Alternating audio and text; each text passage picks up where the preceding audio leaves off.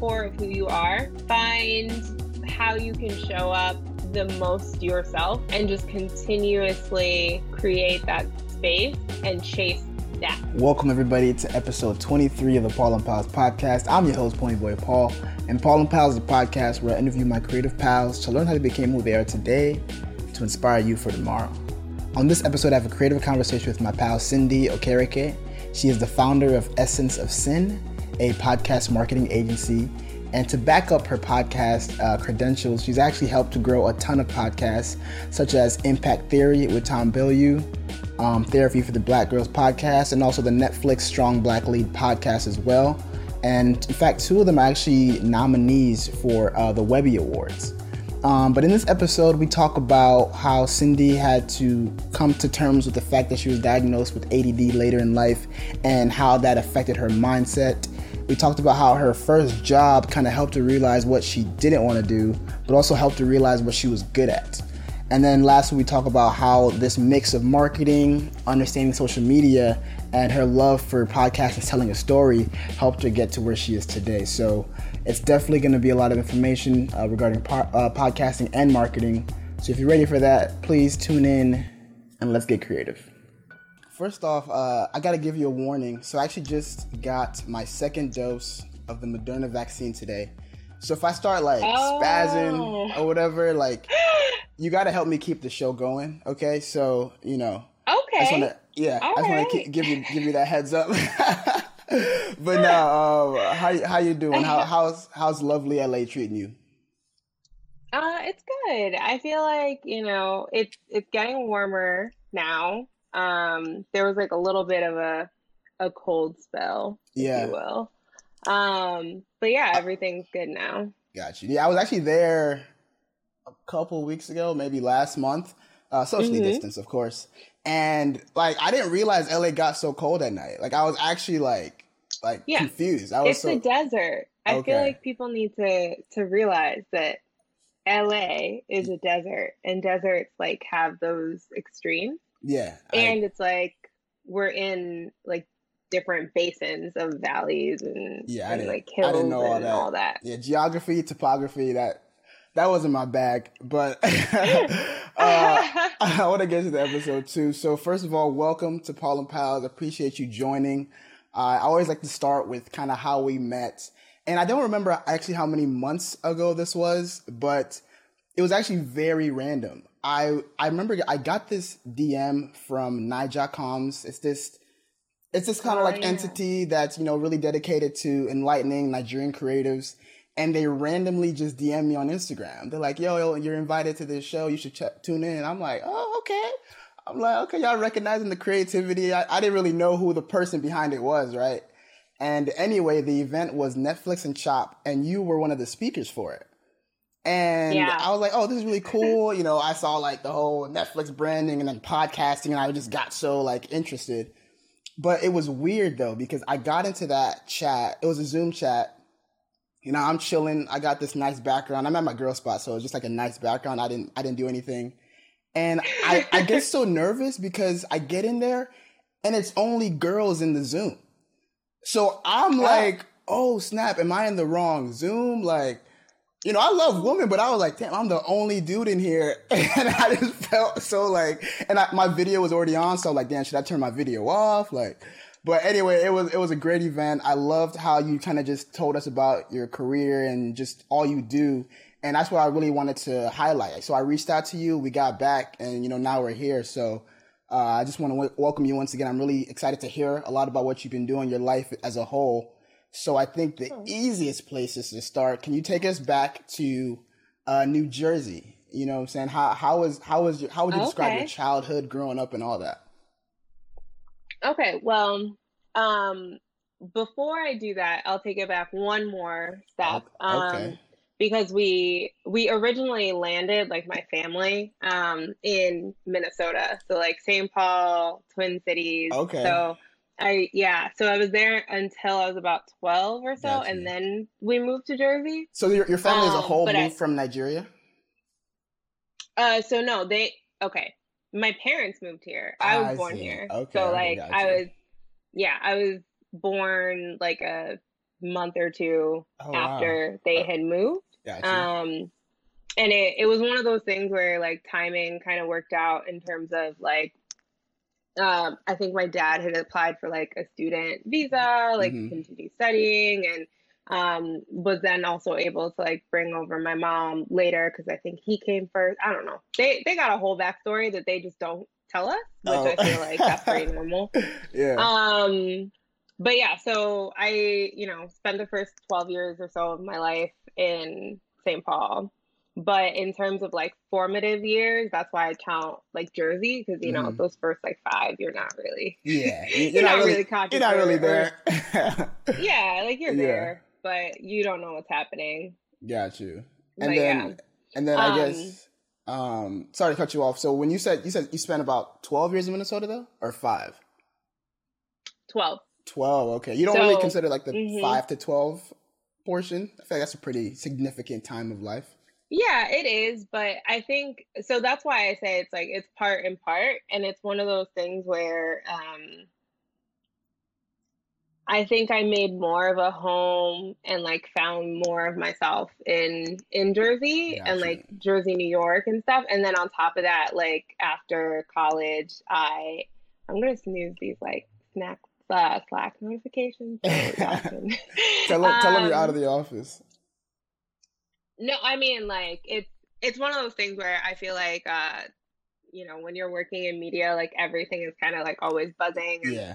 Um, there are a lot of different like do not disturbs that you need to like turn on before. Um, but anyway, so yeah part of the reason why I consider Jersey and New York kind of like more formative. It's just that that's where I spent like my teen years. And I feel like that's kind of where you try and like navigate, you like stretch yourself, you try and like figure out a little bit more about who you are mm-hmm. versus like when I was in Minnesota, like I was a kid. So it was whatever was around me and, and like the people.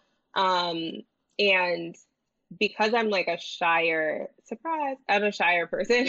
Yeah. um, I also feel like I made like deeper friendships like later. Got you. In my life. Yeah. Okay. So to you, New Jersey is home, but it's not like where you where you started out. I see. Yeah. Got you. Yeah. And uh, yeah, t- I feel like I have a couple different homes though. Okay. And I'm I'm always curious when I'm talking to other you know Nigerians because I feel like we all I don't know how it happens, but we all tend to share similar childhoods. Like I don't know what it is. Maybe it's the culture, but like I guess it's the culture. Yeah, it's definitely the culture. So I guess growing up, was it kind of like your parents were kind of pushing you to, hey, we're in America now. We got to make sure you do this. Like how how was their, um, I guess, influence on what they wanted you to what they wanted you to do or be? Um, I think like they're they're always influencing like the the ways that you you like show up and the things you do because yeah. like um i feel like so heavily ingrained into our culture especially is like that you are an extension and a reflection of your parents and so therefore you kind of have to uh be mindful of the way that you like move in the external world and like Very what true. you share and and things like that um but I know that like when I was a kid, I, I definitely wanted to be a doctor, like my myself, because I just liked helping people, and it, it just felt, you know, and it's one of those things where I know that it's either that I knew that my dad was one, and I was like, oh, cool, like that seems awesome, and like I want to do that. Yeah. And then realize like, oh no, I'm not good at any of the things that like I need to to do that. Yeah. Um but like they were definitely pushing for like stable careers. Yeah. Like I think they gave up on like me being a doctor pretty early. Oh, they say, gave up on you, know, you being a doctor. Yeah, yeah, and it's and it's not. It's it's because okay, so um where I grew up in Jersey, like there's this kind of like magnet school in every single town, like like all the different townships, like they through your property taxes, there's a budget essentially that they help like subsidize that education because yeah. it's a private school technically but because they want like a wide range of people you have to like test into it. And then like you know it's it's one of those those things that you just it's just part of it. I don't yeah. know how to describe it aside from that. But in doing that like when you get to eighth grade is when you like hit the time to like test into that high school. Got you. And it it's broken up into different academies. So like one of them's like medicine medicine and then there's another one that's like you know uh, science and tech like visual arts like like fashion like it's it's like a technical school. So they have all these different kind of like tracks that you can be on. Mm-hmm. um, business i think is another one. And at that point in time i was like oh like let me try to like get into the medical one. And like i think i i chose like maybe it was business or something. And then the last one was like the most creative one, which was I guess general arts. General I don't know. Yeah. Um but I wasn't like I didn't have an art portfolio. I wasn't good at like drawing, but like creative. Yeah. So I was like, hopefully, yeah. I didn't. I didn't get in to it. Um, I see. And it's and so it's it's and I think that's also one of those things where it's like my mom knew that like oh I feel like you're aspiring to this because I feel like your dad really wants you to do it but like mm-hmm. okay yeah so I feel like they were supportive in that sense but at the but same that, time they knew in their heart of hearts it's like this girl does not do science she doesn't like she does math okay but she's not excelling at it to yeah. the point where you're like oh yeah They're this like is the, track she's gonna be on. this ain't for her Okay, and uh, one one key thing that you said that I I realized I never even thought about was you mentioned the words creative back then, and I'm assuming this is kind of high school almost time for you. Yeah, middle school. Middle school, school, okay. And I don't know why. I don't think I ever even thought about the word creative until like later in college, which I don't know why it's hitting me right now, but like to you, did you always kind of have an idea of what creative was and were you um, always kind of attracted to it or was that not till later?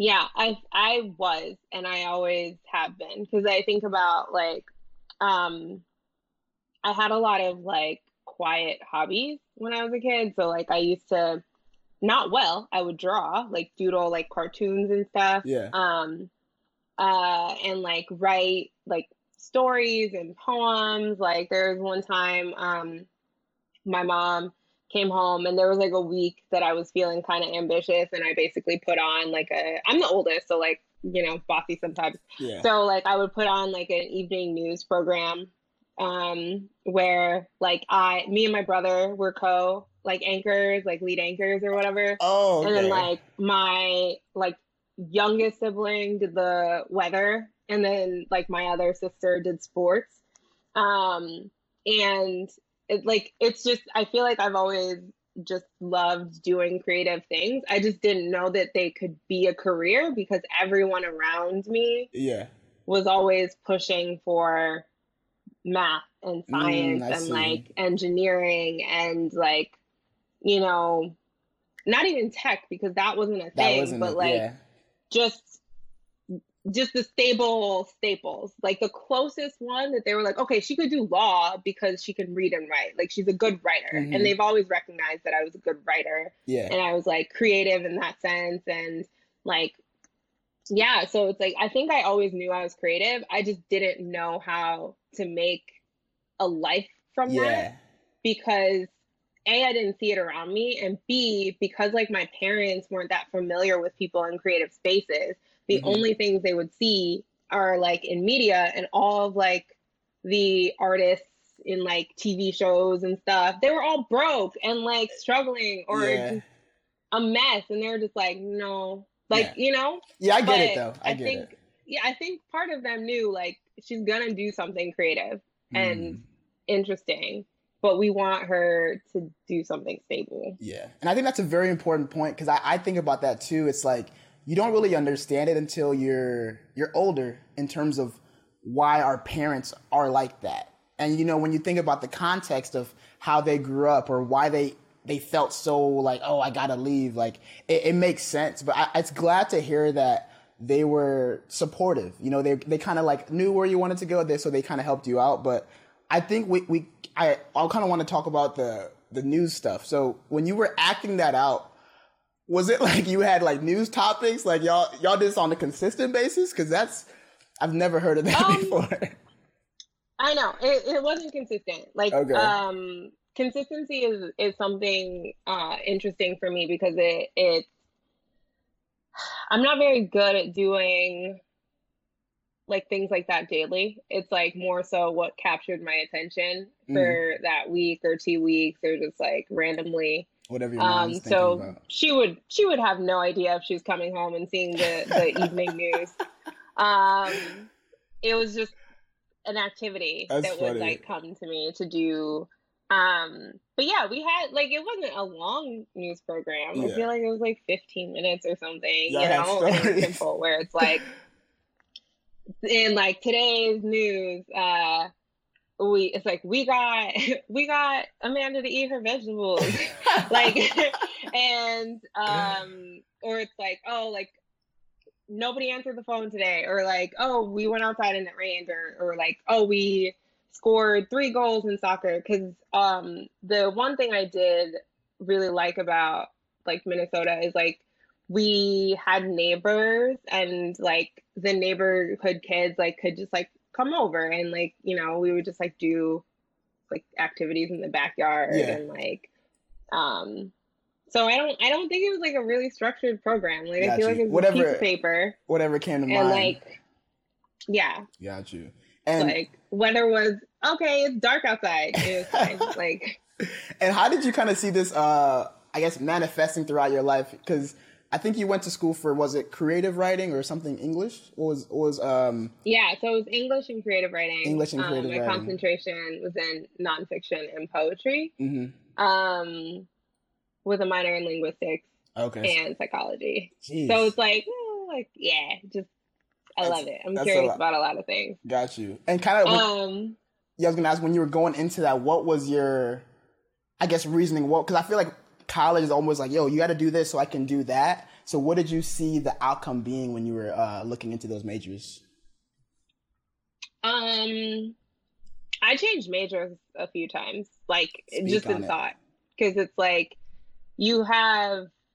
I, I think I basically registered the very last month that it was available, or like two months before I needed to, which is like end of your sophomore year or something. Mm-hmm you have to officially land on something that you can like declare. Yeah. Um because like I it's not that I didn't know. I knew that I was always going to probably major in English or creative writing and something. Um because like, you know, everyone tells you it's like, "Oh, that's not really practical." And like, "Oh, you're going to like that's just tough. Like it's a tough career path. Like it's it's really hard."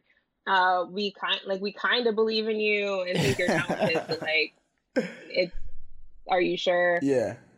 Um, and it's it's yeah, it's it's one of those things where I'm just like, yeah, I I just want to do this. Like, I I also something that's always kind of been foundational for me and I realized it because like I had I I got diagnosed with like ADD late in life, so mm. like it, it also has made me like backtrack and think about all the different like milestones and and touch points that were kind of created by that lack of full understanding of like how my brain works in, in to a certain extent. Yeah.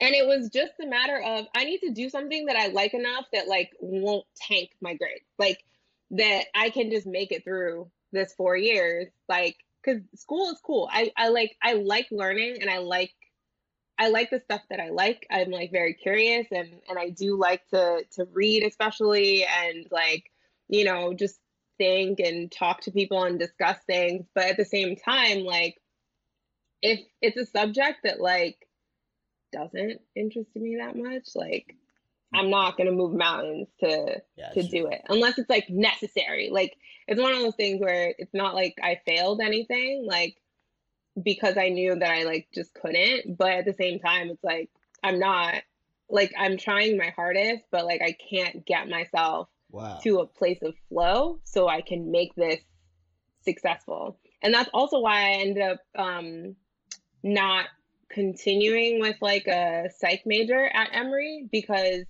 it was so heavy science and i feel like i was i like more of kind of like the social and like um development and all of that. And like emory just has a really strong like science and like neuroscience background. And so all of those different things i was like this is not going to make my college experience what I want it to be, which is like one where I get to enjoy it, I get to learn a lot and like meet different people. So I don't know. I don't think I took the advice of like do something where you make money after this. Yeah. I that's... I took I took the advice of you gotta enjoy. Like the advice life is too kind of short. Yeah. Yeah. And I'm curious because that's a like when when you heard that. I guess how did the diagnosis come about? Was it like you felt like you just couldn't focus, and then you went and and sought out for, for it, or like did you just somebody suggested you go? Like how did that come out come out to be? Um. So. Um. It's it's one of those things that I just like started to think about because I've been told it so many times or it's been mentioned so many times. Um, and I like thought it was a joke in yeah. certain ways until I just started learning a little bit more and I was like, oh yeah, y'all are probably Oh and so I just I went and like I did a mini self-assessment, yeah. like, you know, read a book about like adult ADD in particular um, and then just went and uh, found a clinician out here and like sat and talked to them. Um, gave them like my history, like just talked about it. Cause it's also one of those things where it's like a little bit harder to yeah. diagnose in girls because it just doesn't show up the same way. And that's also why I was like, oh yeah, like I don't think so. Like I just I'm a little chaotic sometimes. Yeah, that's crazy. And I guess after you you know, confirmed or whatever, did it change your outlook on how you approach things, or just more like, oh, okay, that makes sense, and then you kind of kept living your life? How did that affect you? Um, it definitely like affected me in the sense that, um, after actually getting like treatment and like getting like methods to of things to think about, it helped me realize that I am like the weird hurdles that I used to think, what's wrong with me?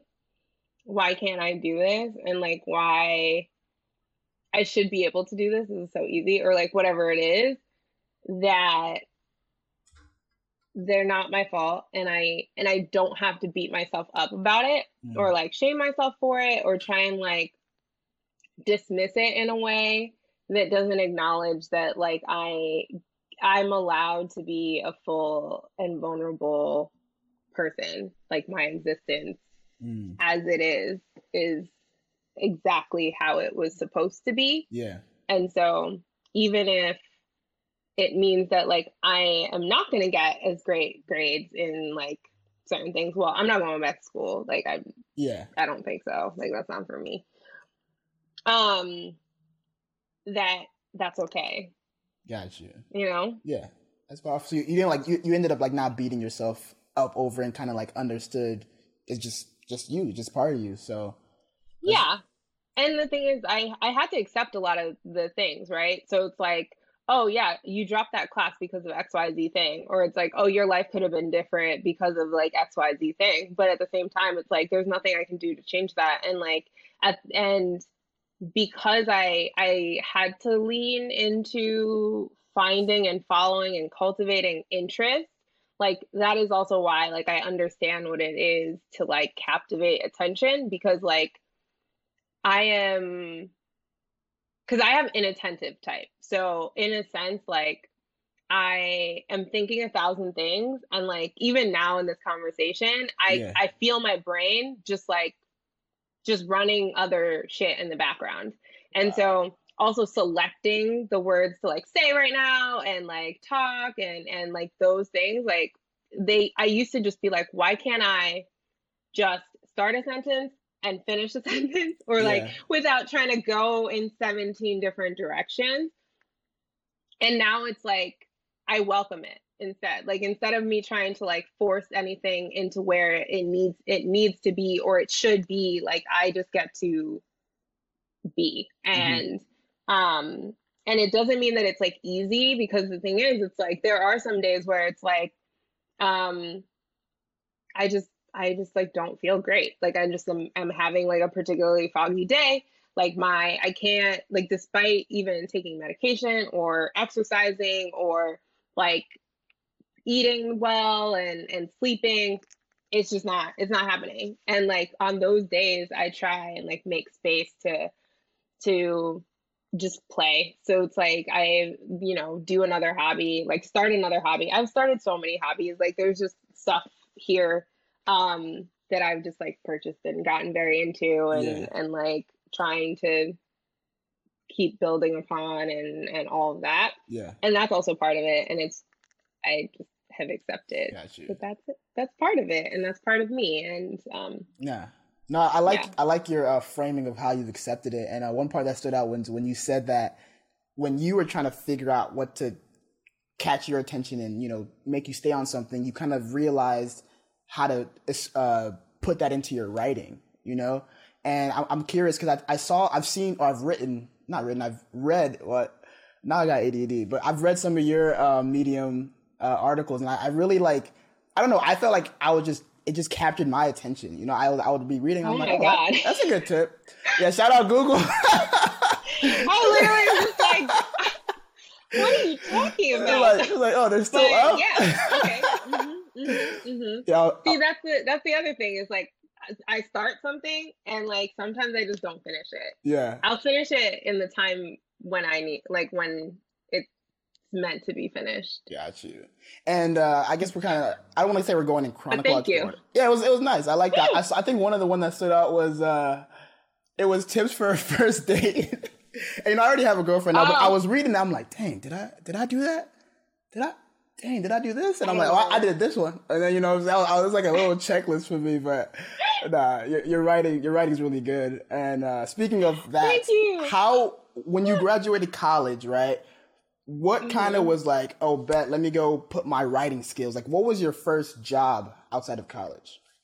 Oh, so I worked in publicity. I worked in um, New York at a book publishing company um, called Workman Publishing. So that was like my first gig outside of of college. Mm-hmm. And like the reason I I did it is because I was like I like books and I have this English and creative writing degree. Um, now what? um, yeah. So I was talking to a friend I went to high school with. She was also an English major, and we were just chatting like through like what we're thinking about, like what we like to do, what we're uh, potentially could do. And she was like, "Oh well, like I did an internship at this company.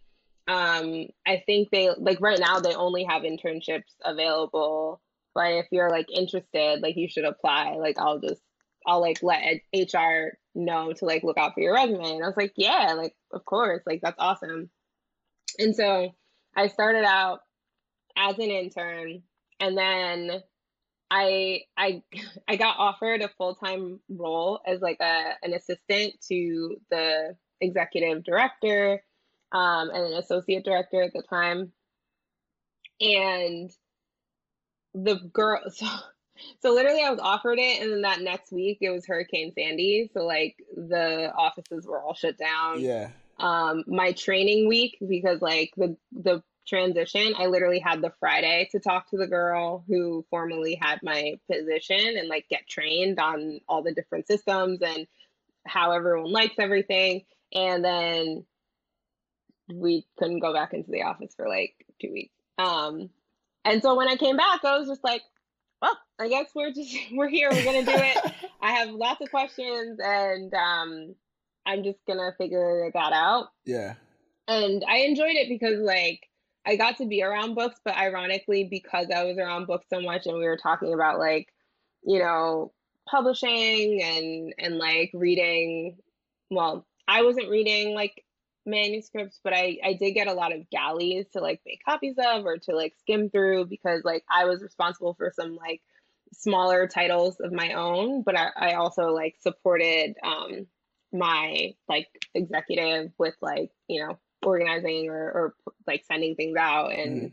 and like billing and coding and like all this stuff um a lot of admin stuff but I kind of realized that I was like, well, I like the part where I'm like writing press releases. I like the part where I go over and talk to the people in sales and marketing because like we're putting together these, these book tours and I'm like, are these even effective? Are these working? Yeah. And so it's it's also the time where I discovered about myself that I I do just really like working cross functionally and like that company at the time didn't really allow me to do a lot of that but in in a way like me chatting with all the other assistants and like other imprints and departments and things like that like I got to to kind of learn uh like their thought processes and how we could better support them in publicity and like even then, like I had, um, and I will always remember this. It was the book of knife. It was like about this this big. Yeah.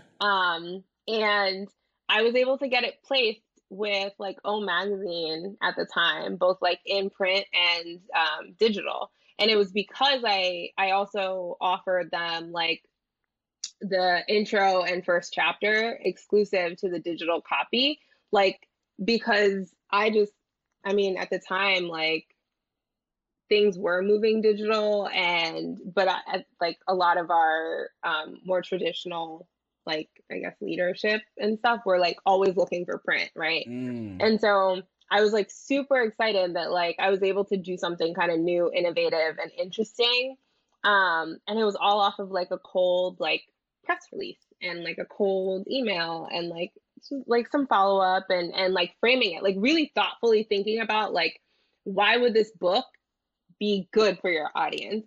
Mm-hmm. Um, because at the time, like, and this is also why I'm like, shout out to publicists because it does take a lot of lift, right? It's not just a okay, we we made a general like release, like let's send it out to a thousand people. Like it it was the fact that like when I sent it to O, I I wrote it different than when I sent it to Real Simple. Like both of those got placed. And then when I sent it to like mommy bloggers. I like highlighted different areas of yeah. the books and different topics and and different reasons that this book is actually not it's not exactly a children's book but like you could share it with your child. And like it has like the great lessons and and like it's slightly illustrated so it's not going to be a difficult read. But if your kid is into a little bit of challenge like this is this is a possibility. And it's tiny enough they can hold it in their hand right? Yeah. Um and I I that that made me excited. So I realized that like I I've always kind of been like an audience first. Got you. Like writer, thinker, marketer. Um and that's and it kind of and it started there. Yeah, and that's interesting you say that because earlier you said you're very shy, but I feel like to be able to be good at working cross functionally, you have to be almost in a way extroverted because you got to talk to this team and like you know connect this mm-hmm. team. So i guess when you saw that when you realized that's what you were good at like did you f- still feel like it was difficult to kind of step out of your comfort zone or were you technically in your comfort zone? Um i am so i i consider myself ambiverted. Like i'm i'm ambiverted. like it depends on the day. Like i'm introverted extroverted. It's like real yeah. it's like a, a it's a balance it's a balance for me. Got you. It's it's the I had to get over my shyness pretty early on because like I always had to like speak up for like my siblings or be responsible. So like I had to ask like adults questions or like or like translate translate because you know people are, are weird about accents and like I don't understand what your mom is saying. It's like she's speaking Yeah, like, I felt that one. Um and so I think I I figured it out. Gotcha. But ultimately, I like I just I I like deep conversations. I like intimate conversations. I get recharged in both ways. Mm-hmm. It just depends on what environment like the extroversion is happening I feel in. That. I feel that. Um and so if it's like a functional piece, like I can I can fully do it. Yeah. And like and that's I think shy is like my perspective on it. Um, because like most people don't like anytime I say that, they're like, You're yeah. lying. And I was yeah. like, Yeah, that's okay. I'm like, that's fine. yeah, that, um, when you said that's what I said. Just, I said the same thing. I I think it's also because like I know that there's like so much more to me and like um and I and it's one of those things where the more you know people, the more you realize too that like there's only so much you can experience with the person like even if you've known them your whole life that in some in some ways like you're not always fully known and mm-hmm. so i think that's like why i'm like yeah i'm still a little shy because like i'm an open book like i can have a conversation like i'm good at that i like social things i like i think it's because i'm just genuinely curious about people yeah and so if if people and psychology and anthropology and sociology are all interesting to me, like the only way you can actually do any of those things is to actually like experience and do them. So it's like a function of that. But if I wasn't interested in any of those things and didn't care, I don't think I would I don't think I'd be me, yeah. but I also can't imagine it because of course I've just been me my whole life. I feel that, yeah. I feel like you're I would call that like selective. Like you know when you want to like actually be out here and talking. So I, I definitely relate to that. And uh, I, I also want to point out the fact when you were talking about you got it placing those things, right? It seems like at this point you realize like, oh, okay, I'm good at figuring out what people like and I can speak to that you know, and I, and I think when I, when you mentioned that, I think about you know the the marketing agency you you created, and um, I don't know exactly at what point you actually made that relative to this, but when this idea came into your mind, like, were you like, oh, I'm going to make my my my own company, or were you kind of like, oh, let me find a company where I can be in a job role that fulfills this this side of me?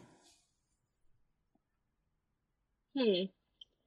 I'm like, how to answer that? I feel like I the nice answer or the fun answer would be like, yeah, of course I always knew. I I think I always knew that I wanted to have something of my own, do something a little in, independent. I realized that like things like independence and freedom are important to me and like a function of those things is being able to kind of choose the projects and choose the teams and, and choose those things um, but it's definitely been a process because um, I didn't just graduate and immediately start this. Yeah. Um, I, like I realized that it's something that I was kind of building towards, like with every job opportunity or job choice that I made, uh, so that I could like just get better and like equip myself on a personal and uh, spiritual and like mental level to be able to to like have my own company and like consult and you know put together productions like be a podcast producer yeah. um because at the end of the day i just really love story and i think that's the that's the key to all of this um is just thinking audience first and like building stories that like make the most sense. Gotcha. And i and i feel like this is the point where i got to be honest and just tell everybody that this is a very selfish interview. You know, when I saw that your bag was podcast marketing, I'm like, oh, I got to talk to her. And I'm like, oh, you know, she would also be a great pal. So I'm actually do- doing this specifically for myself. And I'm actually curious where where your podcast um your your podcasting story start. How did you get into that? Were you always listening to it, or was it like a job? Like, take us through that. Yeah. So, um, I got into podcast marketing because I worked at Quest and the president of the company at the time had a like podcast slash YouTube series. Mm-hmm. And it was also one of those things where when I got there, no one really knew what to do with it in terms of how to position it because, you know, Quest ultimately is like a, a nutrition company. And so they had like you know CPG, it's like consumer packaged goods, and so mm-hmm. um, there weren't a lot of people, I guess, as interested as I was in marketing something that doesn't have a product aside from it, yeah. like the show itself uh-huh. or the yeah, I guess like the guest, the show, like him. Um, and so and so like yeah, like that's just kind of how it started. Because prior to that, like I think I knew, I had heard of podcasts, but like I hadn't really like fallen down that rabbit hole. Mm-hmm. Um, but because I was, but because I sat there and I really listened to to the show that they had already um, put together. I thought about like the guest, the message, like the production, everything. I was like, yeah, I'm gonna take like I'll take this challenge because everyone else I like would meet with at the time just was like, yeah, it's just like this this thing. So you just like publish it on the website like every Wednesday or whatever, and just don't even worry about it. Like tweet out like a couple of assets and, and like post it on Facebook or, or whatever. Yeah. And so um I just really was interested like I just thought it was like helpful knowledge and I thought it was like helpful content. And so I just started to figure out like how best to reach more people mm-hmm. and like have more people know about it. And that also started with like I when I first got to Quest, like prior to that, I was working at like Lululemon, like on the retail level. So I was like person to person, like, you know, folding pants, like doing all that kind of stuff, and like, you know, listening to the needs of customers. Yeah. And so I basically took some of that and just like would reach out to community members at the time and be like, "Hey, my name is Cindy. Um, I'm I'm work on this show. Would love to know why, how you got here, why you're interested, like what do you want to see more of, right? Mm. And so like there was a good period of time where it's like I think it was when we were still under like 10,000 subs where I felt like I knew pretty much every person who commented. Wow. Like not even like anyone who commented enough that I saw them, like I I was I was like damn near on like a first name basis with them. and like in and I realized just like and that goes back to just me being like really curious about people and really interested in it. And so like I think I still like follow some of them and like I replicated that also with like um this like sub account for Quest pumpkin pie Quest bars it was like a limited edition one. It was like a small one they were like testing out. Um, yeah. and like the one of the the men I like gifted him like a box of those bars. Like I still sometimes like chat with him, like you wow. know, just check in and see how he's he's doing, and like they'll like check up on me. So it's like, yeah, I at I this think at this time was social media management a a, a a big thing at this time? Because I feel like you were kind of you kind of already knew what to do. Uh, like I've been on social for a long time. Um, Quest, and that was in like 2015. Was like okay. my first full time social role, mm. like in social media marketing, because that's what I wanted to do and like i realized that that's the thing that i was like most interested in even when i went to like law school for a stint like i would just be reading about like just on like twitter and like studying kind of like what that experience and that user experience is like what like sub communities are popping up on tumblr and like what's going on on like facebook and like all the weird updates that they're they're doing like how's that changing the experience for mm-hmm. people like nobody else in my law school really wanted to talk about any of that stuff. Um, and it also just like made me realize that I'm like definitely more interested in that than like this. And so why, why stay? So I left. You um, left law um, school. And that's, yeah. Okay. I was only, I was there for a semester. Okay. I was like, I'm not paying for this. um, wow. and and that that was also kind of hard because like my dad really was excited like he finally thought that i was gonna like get a real oh. career um damn you know like a nigerian daughter should have a a real profession yeah um but like now i feel like he gets it a little bit more um like they both do um because they see it they like see that it's tangible and mm it's one of those things where it's like at the end of the day, tangible is like what matters to them. Yeah. Um wait, what was the original question? Um, I think we were just talking about podcast marketing and then I said social media management. And then you you dropped oh, law yeah. school and I didn't know you went back to school and then you, you mentioned that you just left law school after a semester and your parents were kind of like, what? And now, and now we're here. Yeah. So yeah, okay. so, um, welcome to the tangents of my brain. I love um, it. yeah, because a lot of those experiences just like informed uh like how I I approach social because mm. I was like, well, social is basically your in person experience, just like digitally. yeah. And um, like I've I've kind of just been in the social social media space in some capacity since like 2009, mm-hmm. and um, what basically I kind of was building towards like getting a full time doing marketing because I was starting to realize that I'm just like I like social. I'm already here all the time. Like, how do I just make this my my job? Gotcha. Um, and so I've just like been following that interest ever since. And then the same thing with podcasting. Like, I just I it started with the necessity of I have this channel that I need to grow. I have an audience that I need to figure out how to make them as excited about this because every single person that enters this space gets really excited.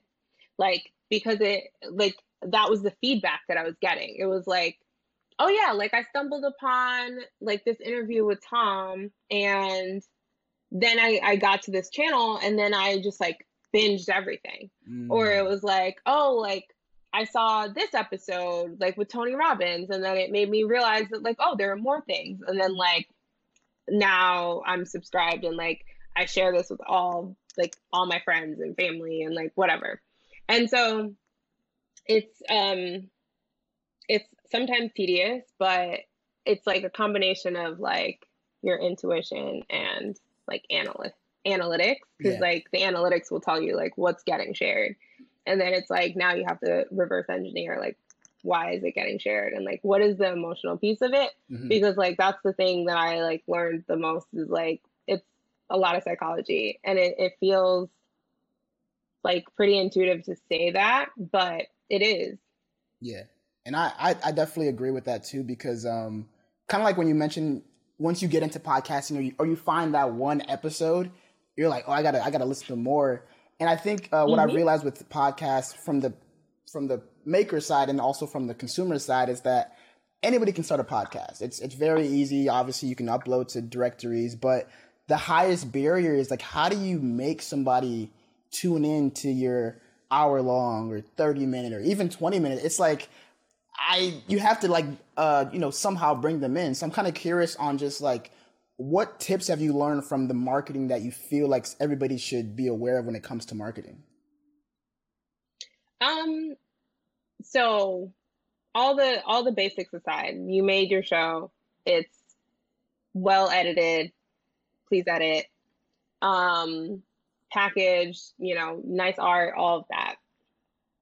Now your job is literally trying to figure out what is the value proposition that you're delivering for people. Because I will tell you that like my I feel like the first year of like working at um Inside Quest and then when we moved over to impact theory um i don't think my i don't think my parents had ever listened to a show mm. or like and same thing with like my sister i was like this is all stuff that you're into and she's like hasn't listened um she may have listened to one eventually and i because i think i kept bullying her but that's the other thing. It's like you're not creating this for your friends and family, to be honest. They might be like, "Oh, that's cool." Yeah. And like share it, but like they might not actually give a single fuck mm-hmm. like at all.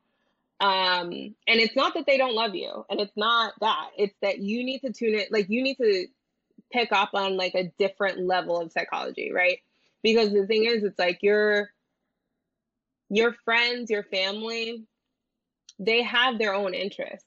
So it's like if you're making something, like you're speaking, like you're ultimately trying to speak to one person and like one person and make them absolutely fall in love enough to talk about it. Because the thing is, think about all the stuff that you're excited about. Like, think about that show, think about that new dress, think about, you know, that favorite restaurant or that food that you discover and you're just like, all right, like I gotta tell my friend who is a foodie and like you send it to them. Or it's like, oh, I gotta tell my friend who, oh yeah, like they cook all the time and like I just saw this like new piece of tech that would probably make their life a little bit easier.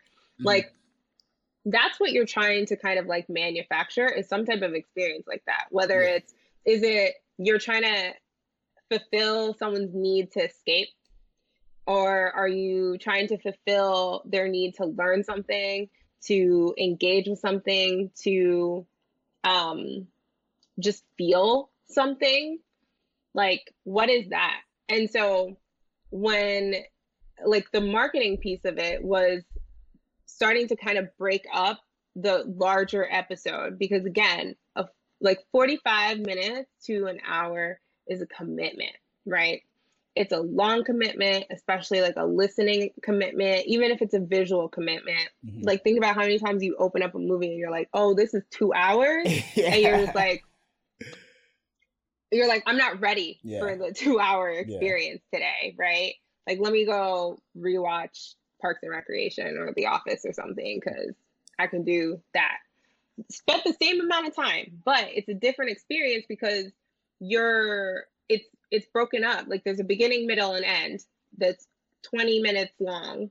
And at the end of that, you didn't have to use a lot of like thought or like lift and like retaining. So it's like, is, are you in a space for that? Right. Mm-hmm. So it's the same reason that like comedy podcasts, I think also just do really well. Right. Because like comedians are used to like captivating the attention of people creating these like moments where people are like surprised so they like come back and tune in but also speaking in like stories they're about three minutes long two minutes long one minute long that you can just like clip out and like be like here's a sample of what it is yeah and somebody can share that they can experience that because that's the other thing it's like your audience is like the more platforms you are on the more audiences that you have the ability to reach you have overlapping audience members, but you also have people who are completely unfamiliar.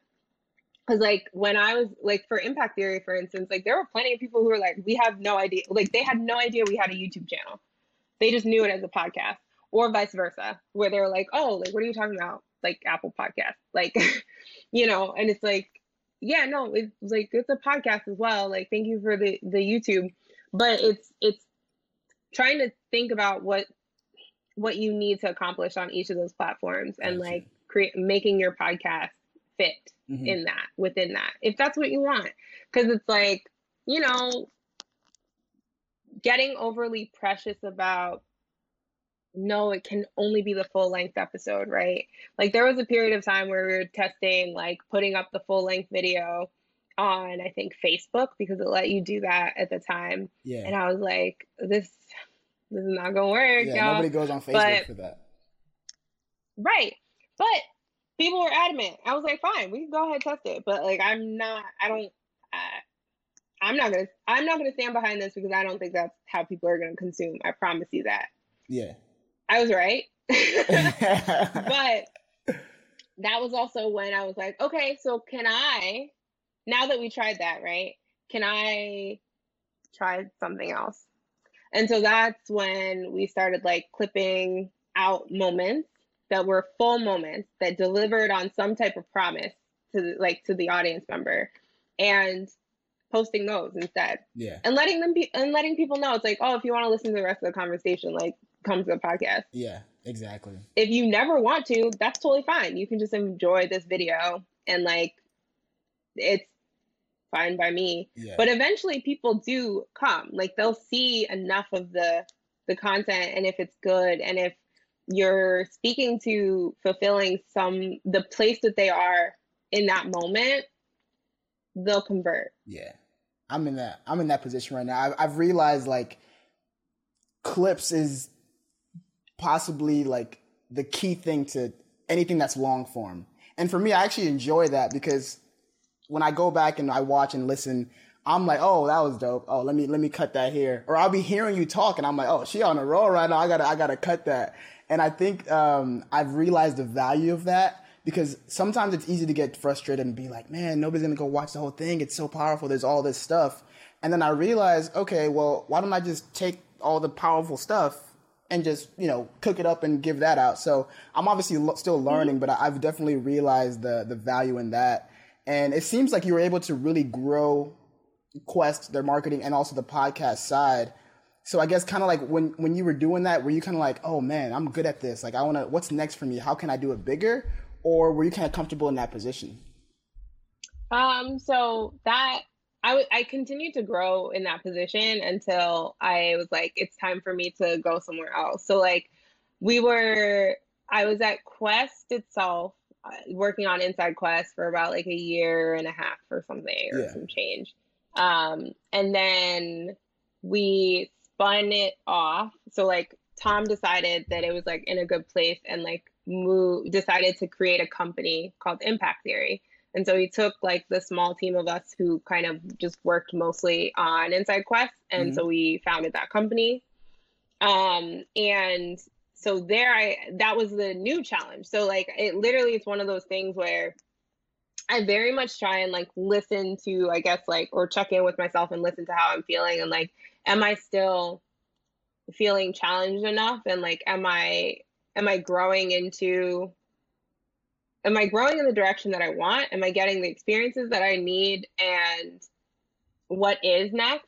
Um and that happened like quite literally when I asked that question as I was considering it, then it was like, oh well, here's a, a new opportunity for you to be to take the risk because like who even knows if yeah. he ch- were to change his mind or whatever um to take the risk and be part of the founding team of this company. Gotcha. And so that brought on new experiences of, you know, registering things from scratch, like trying to figure out how to port over an audience that was familiar with you in a different context, in a different space, like on a different URL, on a different like Facebook, everything. Cause like we left all that stuff with Quest. And so we started from zero. got you Um, so that for that first like um, when we officially launched January, I think fifth, two thousand seventeen. Nope, that's yeah, seventeen, I think. Um, we had three subscribers. Myself, Jared, and I think Tom. like, you know, I feel that. I feel that. So we were we were starting a, we were starting a channel from zero, yeah. like one that we had gotten to. I think when we left Quest, it was like you know in the fifty k range or something. So we like zero. Um, and that account now is like over a million subscribers wow. on YouTube and over a million on Instagram and probably Facebook. Like I haven't gone back to look and yeah. like you know, it's it's also really cool to see because I laid so much of the foundation of like what that looks like. Obviously, with the support of like our director of marketing and like obviously with Tom um, and Lisa and like you know the showrunner, the booker, all of those things. And it's because I was constantly kind of just like asking and like responding and getting feedback and like creating that feedback loop that I learned to do so well while I was like working at gotcha. Lululemon. Yeah, actually, um, I hadn't, I never heard of impact theory before this interview, so I was actually um gonna ask you maybe later, but uh, can you, you can you describe what impact theory is? Because when I read it, like just even the tagline, it seemed like something that's actually very relatable to what I like to listen about. So, how would you describe impact theory for those that don't know? Ooh, uh, how would I describe? I used to like the crazy thing is like I was so familiar with like like Tom's like speeches because I like listened to so many of them that I used to be able to actually just like rattle off like the the thing. Yeah. But basically impact theory, like the goal with the content and company is to basically give people the tools to be able to kind of like, you know, elevate their mindset and like take on the challenges and it's like all about empowerment, personal development, and aiming to be like the best version of yourself. Um, and mostly primarily in like an entrepreneurial like kind of space. So it's kind of like an entrepreneurial mindset, um, which is kind of just that mindset of, you know, rolling with the punches, like figuring out how to be resilient, like falling on your face a lot and like figuring it out. Mm-hmm. Um, and so, and the company itself, the whole thing is like it's it started with the the main show. Then there are like different um, like sub brands that are also now part of it. Um, and like I think they've moved into like kind of the university kind of like course space as well, yes. um, like development coaching and stuff like that. Um, yeah, and they made a comic. Like it's it's meant to essentially create like empowering content like for um people yeah who are no i like, think they're speaking to me i, I definitely love their their mission and i also want to ask you still have some time to chat because i still got some stuff i want to ask you about but i know we're at that hour that we mentioned earlier yeah. you still good cool i got you Bad, bad. And um, so you know, we, we talked about this. You grew this podcast. You started help. You started to build another podcast and then I mentioned in, in, my intro for you, you now are the producer for the Therapy for Black Girls podcast, which is another huge podcast. So you seem to have a very, a very good a record. I don't know, bro. I don't, you can, you can, you can, you can flex a little bit. So you can flex. It's your interview. It's, yeah, thank you. It's it's so weird because I I feel like I'm just very much used to like just being in the cut behind the scenes. I really just am like mm, no no pictures, please. Uh, I was like, do you want me to take that? Like, just like, uh, um, but yeah, I mean, like that one is also one of those things where um, it came as what is that next kind of challenge and chapter for me, and mm. like you know, for for me, like serving like black audiences, black people, black women and girls, and like you know like you know all of that. So so high on my priority list.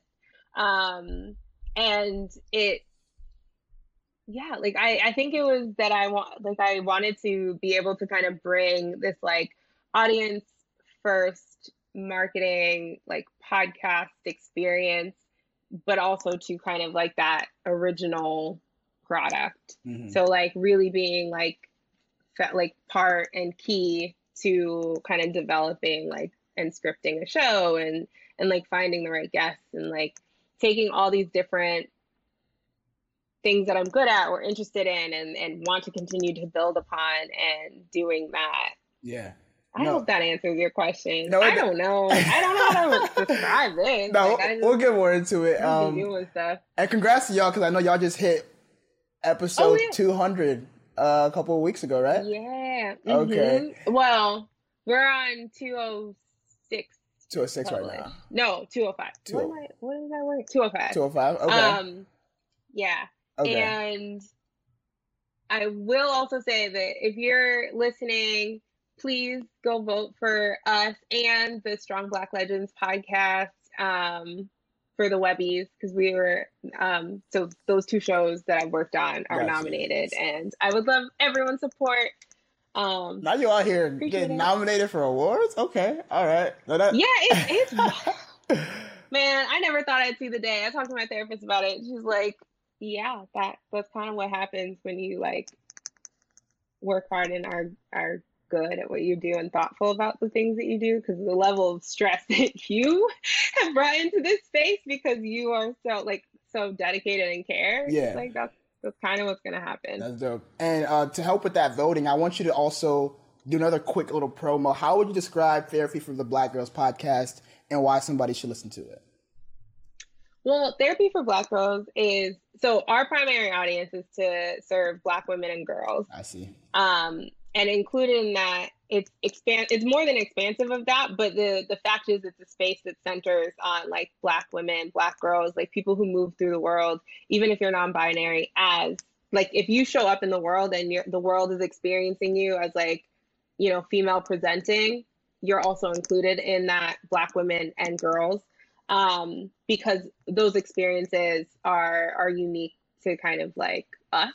And um, so it's also another podcast that's focused on mental health, um, focused on wellness, um, giving you the tools to like just become your best self and also like learn new experiences about um, other like sub communities and interests of like black women and girls yeah. because our goal is to also unpack that like we're not a monolith. We are allowed to be vulnerable. We can have all these like varying experiences like from class to you know um colorism to like size shape like all of it right?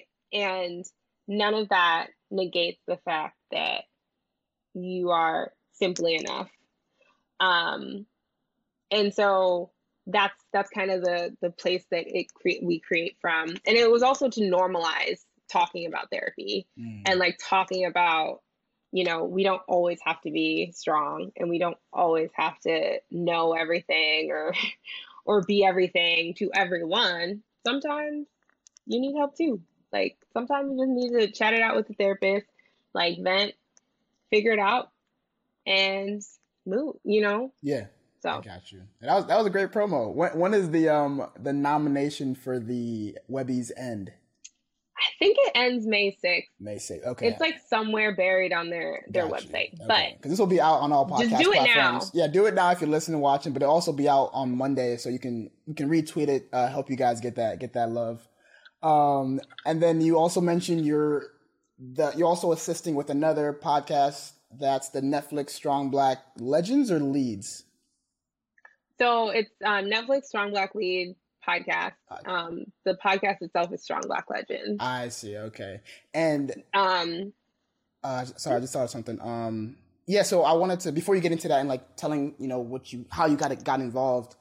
One thing that's kind of been on my mind. I know we've only known each other for a couple months, but you know when I saw you had talent booker at Strong Black Lead, I was like, wow, like I feel like I I fit the criteria you know what I'm saying? But you never reached out to me. You never said, "Hey, Paul, would you like to?" so I'm just kind of curious, like, what's what's the disconnect here? You know what I'm saying? I'm I'm um, I'm out here. You know what I'm saying? But listen, you out here, you doing your thing.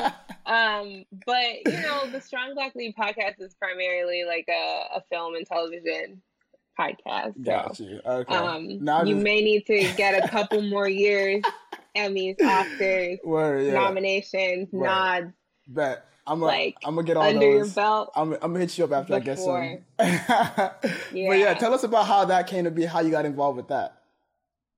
Uh, um, how so basically, like Jasmine reached out to me and like was looking for help supporting the the laugh season, so Strong Black Laugh, um, because they so they had done a first season of Strong Black Legends the second season was going to be like centered around like legendary comedians and like newcomers as well. Mm-hmm.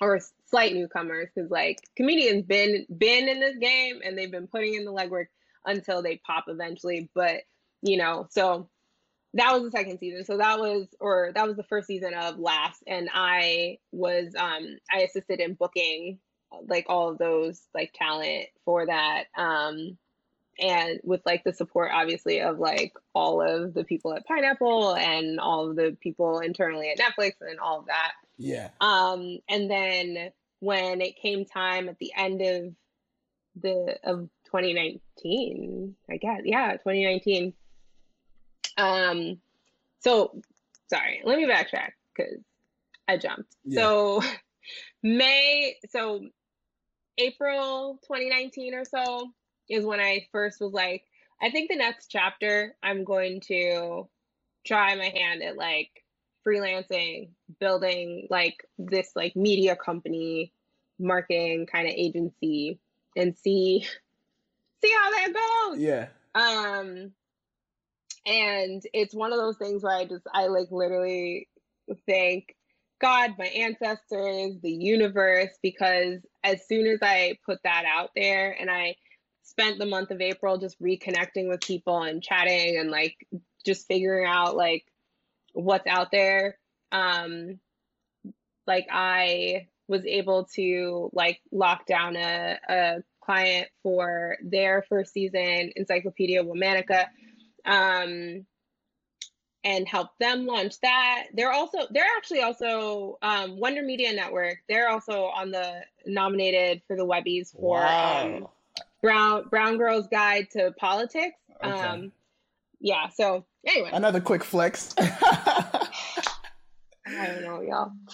But yeah, so like when I was in I was in New York, I was like meeting with people, chatting. Um, ended up be- connecting with Shira, and um, I like signed on to like you know for about like eight weeks or ten weeks or, or so, mm-hmm. um, helping prepare that show for launch and and like you know writing kind of like releases and and pitches and just like getting some placements so that that can like that show can continue to grow, which yeah. I'm super excited about. It's like five minute little quick bites of like women's history. Yeah. Um, thematically told through out each month. Each month has a theme.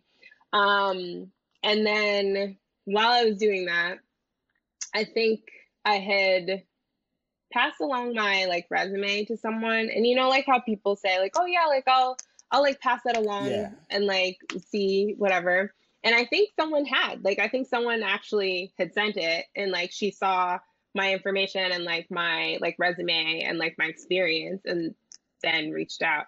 Um, and then I I think I chatted with her on the phone first and then um, met her in person and then we just talked about like all things podcasts and and talked about like you know what to, kind of supporting that season would look like with the booking coordination like um all of that because and like i have a lot of experience in in that world in a way because because of impact theory and because like i worked really closely with our talent booker there mm.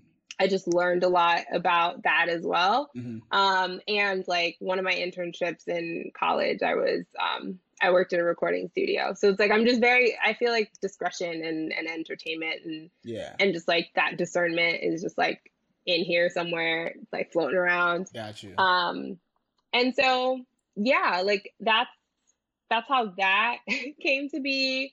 And I think it went well. so after that season, um, I was like brought back to do the legend season, which is one of the ones that's not is nominated for this year's Webby. Um, and then um, at the near the top of the pandemic last year, helped support like booking for the UPN like announcement, like when we brought back all those like shows, like Girlfriends and oh, One, okay. Alicia, the Parkers, Half and Half. Dang, that's dope. Yeah, I don't think. And, yeah, and, and I, I, was gonna say I was uh, I was joking earlier when I was like, hey, like why haven't you selected? How often do people see that as your title or maybe in your bio? And they just bombard you with like, hey, like, can you get me a Netflix? Like, can you? I want to act. Like, how often does that happen? I don't. It doesn't happen that often. Okay. To be honest. Got you. Like it's it's fewer and far between, and I think it's because like um like my my affiliation is kind of more usually like project based mm. and like um, just like podcast focused or like some of these um, ad hoc kind of um, materials gotcha. that we like put together. I see. Um, so it's just me. And so like, so just me. Yeah. no, I mean, I maybe maybe other people have, yeah. but they have asked in a in a different way. Gotcha. But I like for that in particular. Um, and then now also um, like doing some support uh, for like in terms of um, like marketing materials and stuff for the OK Now Listen podcast. And so that's really exciting. I really love that podcast, y'all. Um, Killing it out. You should here. also check that out if you so choose. Um, recently, Scottie and Sylvia were featured in Essence, so that's exciting. Okay. Um, but yeah, I think it's a lot of it sometimes I think it's just it's luck and luck meeting the fact that I like prepare yeah. for these things, You're I guess. Yeah. Um by just staying as knowledgeable as possible and like just trying to like tap in wherever is necessary. Mm-hmm. And like that actually brings me to like I know that uh we're giving away the Audible subscription. I'm super excited for everyone to do that. Is that like um, one of the books that like I would also just recommend for people is like this book called Lynch Linchpin. It's I think it's by Ryan Holiday. Um, I'm not always the greatest at that because mm-hmm. I, I read it when I first got to Quest, kind of.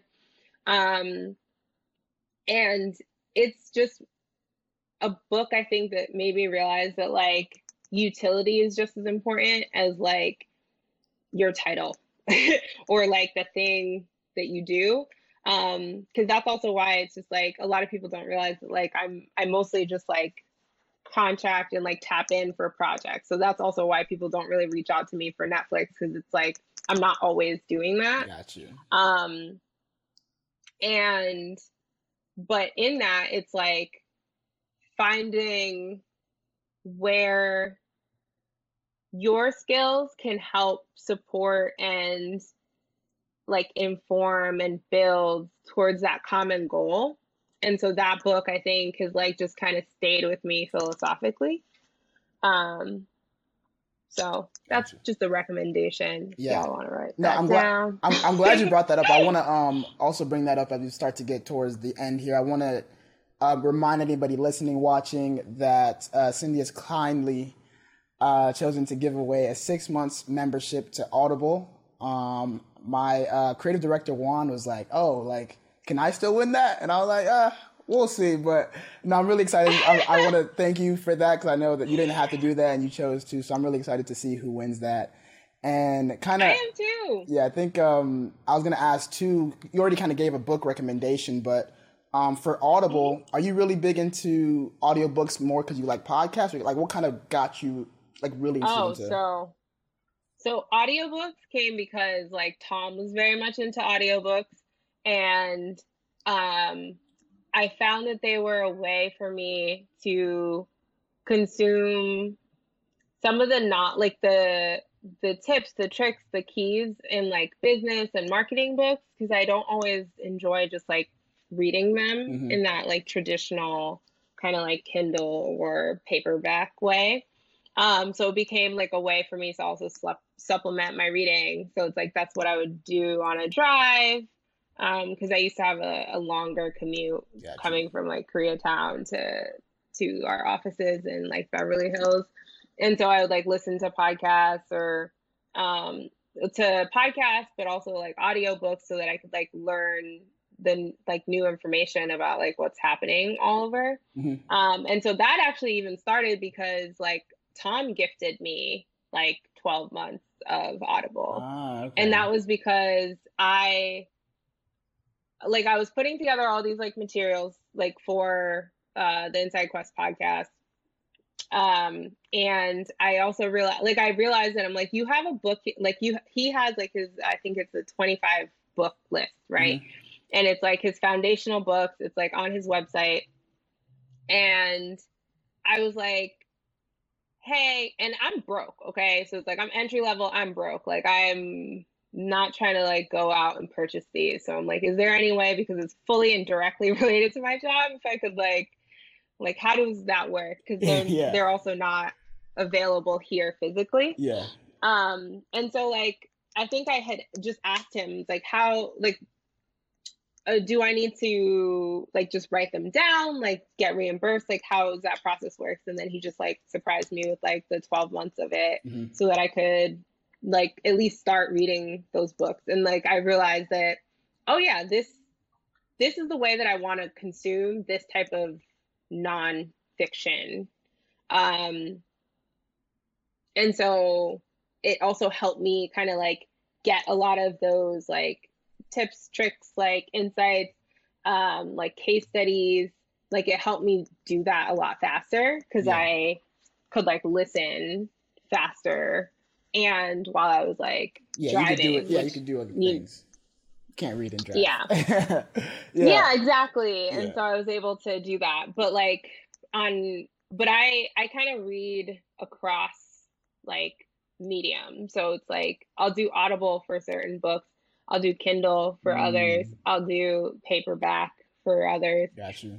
Or or paper. Um and yeah, I think that's just how I prefer to do it. Like now I feel like I watch a lot of like documentaries and like television yeah. stuff. I, I love docs right more now. about that. And um, you know, I do. Well, once again, I do want to thank you for giving away. I think it's kind of dope that you were giving that, and now you're giving away.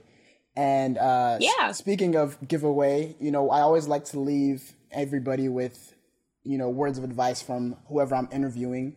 And I always like to think about it like, you know, if somebody was not to listen, they kind of missed something, but there's just something that you would want to say and make sure that they got out of this interview with you. What are those words of advice that you would share with the audience? Um, I I think I would say that my like biggest piece of advice and like something that I feel like I attribute my success um as fleeting as that that word is to me um is that like find like find find the core of who you are. Find like how you can show up the most yourself. Um and just continuously create that space and chase that. Because it's like and you'll start to also recognize when you start to feel small.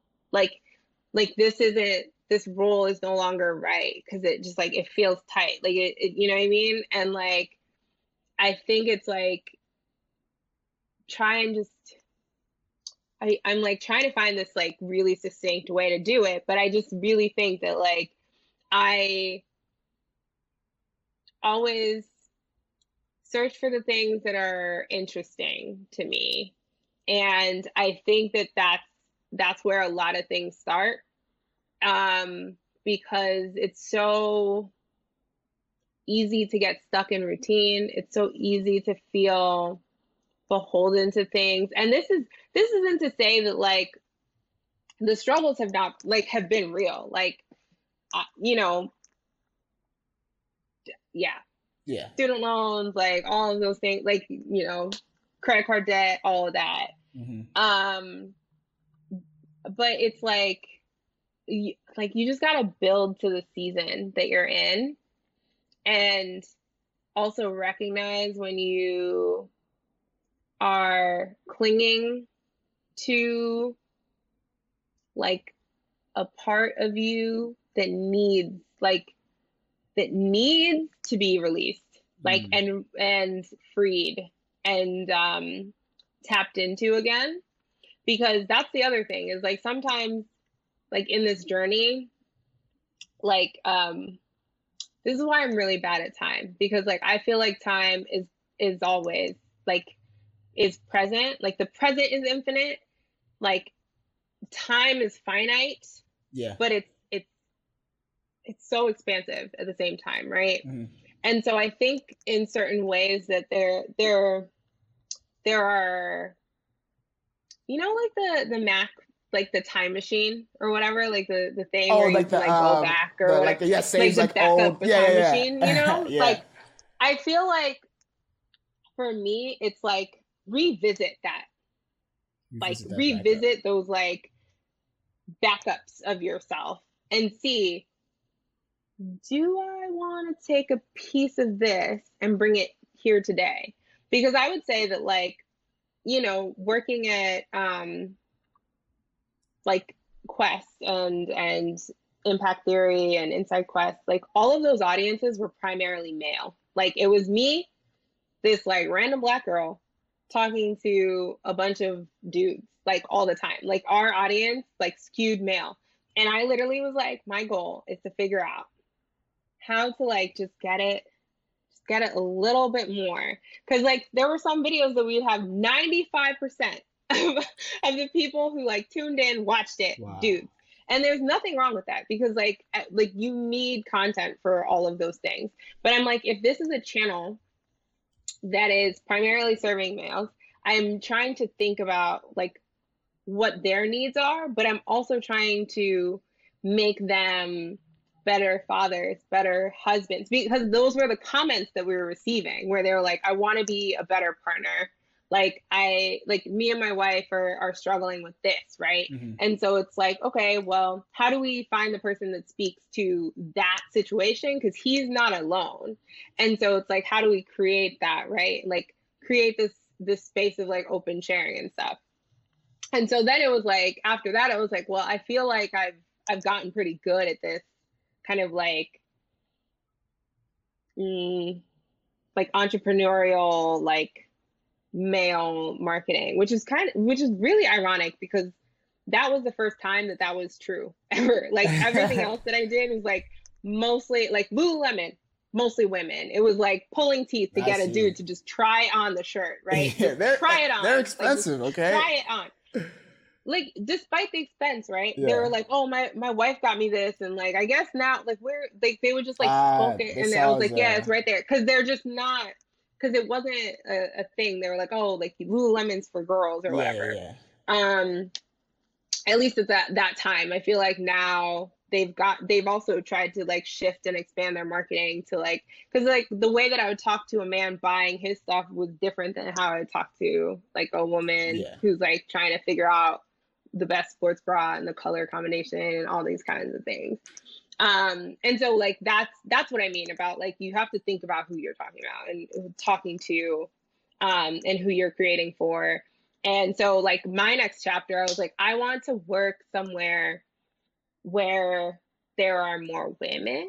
Mm. like like i want it's not to say that that wasn't fun as like an experience and i just i really loved my team and everything but i also found myself being like i just want to talk about more girly shit yeah. and like do more girly shit. Yeah. Um, and see what that feels like. Gotcha. And so then I, I eventually, well, first I, I made a pit stop into like male uh, menswear. And then I got into a podcast network that was like primarily female mm. focused. Um, and then, you know, just continued. Like it was one of those things where it's like, what, where are my next challenges? Gotcha. And I would just go there. No, I think that's a good. Just to, I think what I took from that is basically you had to once you found what that core of yourself or what you wanted, you kind of just had to like figure out the best way to get get it. And it seems like you've kind of found that, especially when I think of you know therapy for Black girls and the strong black lead, all that stuff. And now you're doing your own thing when it comes to entre- entrepreneurship mindset. So um, yeah, I definitely gotta give you props. I know we're definitely gonna talk later because I have a ton more questions. Uh, but I also know you have a life too. So I wanna once again thank you, and I also want to give you an opportunity to, if somebody wants to maybe follow up with you or maybe uh, get involved with your marketing agency, what are the best ways to contact you or reach out to you? Yeah, you can just um you can drop a inquiry into like my like website. Yeah. Um, it's I'll put it in com. Got you. I'll put it in the description. Yeah. Um, or or actually just like connect with me on like Twitter or Instagram. Like I eventually get to all of those as well. Just like let me know how you found me or like what you're reaching out about. Mm-hmm. Um, just so that I have like context, and then I'll uh, direct from there. Got just, you. Just because there there are just so many platforms to be paying attention to yeah, to. I feel that. Um. So yeah, that's good. But no, thank you. My my DMs are open on Twitter. So Got you. That's yeah. probably the easiest. But yeah, thank you uh, once again. That was a, a, great conversation, and like you said, I think you, you did pretty well with your tangents. It wasn't it wasn't that bad. So I know. I was like, I think it. I think because you you tried to ask me questions, it's like, girl, you can't, you can't, you won't find it. But I was like, oh, I, I could if I wanted to, yeah. but I want. Again, I was thinking about what like what your audience is here for, yeah, right? Yeah. Like they're not here to, you know, talk about what's happening with the moon right now. Yeah. Or Pluto. Like, that could be another another. Maybe we bring you back when I hit my 200 episodes and. uh we'll get into all of that. But uh, yeah, we can celebrate that for sure. But that's that's all the time I got with you. Appreciate you once again. I'm gonna let you go, and then I'm gonna wrap it up with the rest of the people and talk about you know raffle and all that stuff. But uh, yeah, that's all I got. Thanks for being a pal, and I'll, I'll talk to you later. Of course. All right. I'll talk to you soon. All right. Peace. Bye. Thank you for tuning in to that creative conversation with me and my pal. I hope I was able to help you feel inspired to go create. And if you'd like to help me, please subscribe wherever you listen to this, anywhere on all podcasting platforms. Also, you can subscribe on YouTube if you'd like to watch all the episodes in their 4K glory. And if you're more of an email newsletter, um, you can actually subscribe to the Paul and Pals newsletter at read.paulandpals.live, where you can get a quick summary of the episode with also a version of what I took from it as well. And if you'd like to support uh, financially, you can actually purchase merch at merch.paulandpals.live. And without any further ado, go get creative.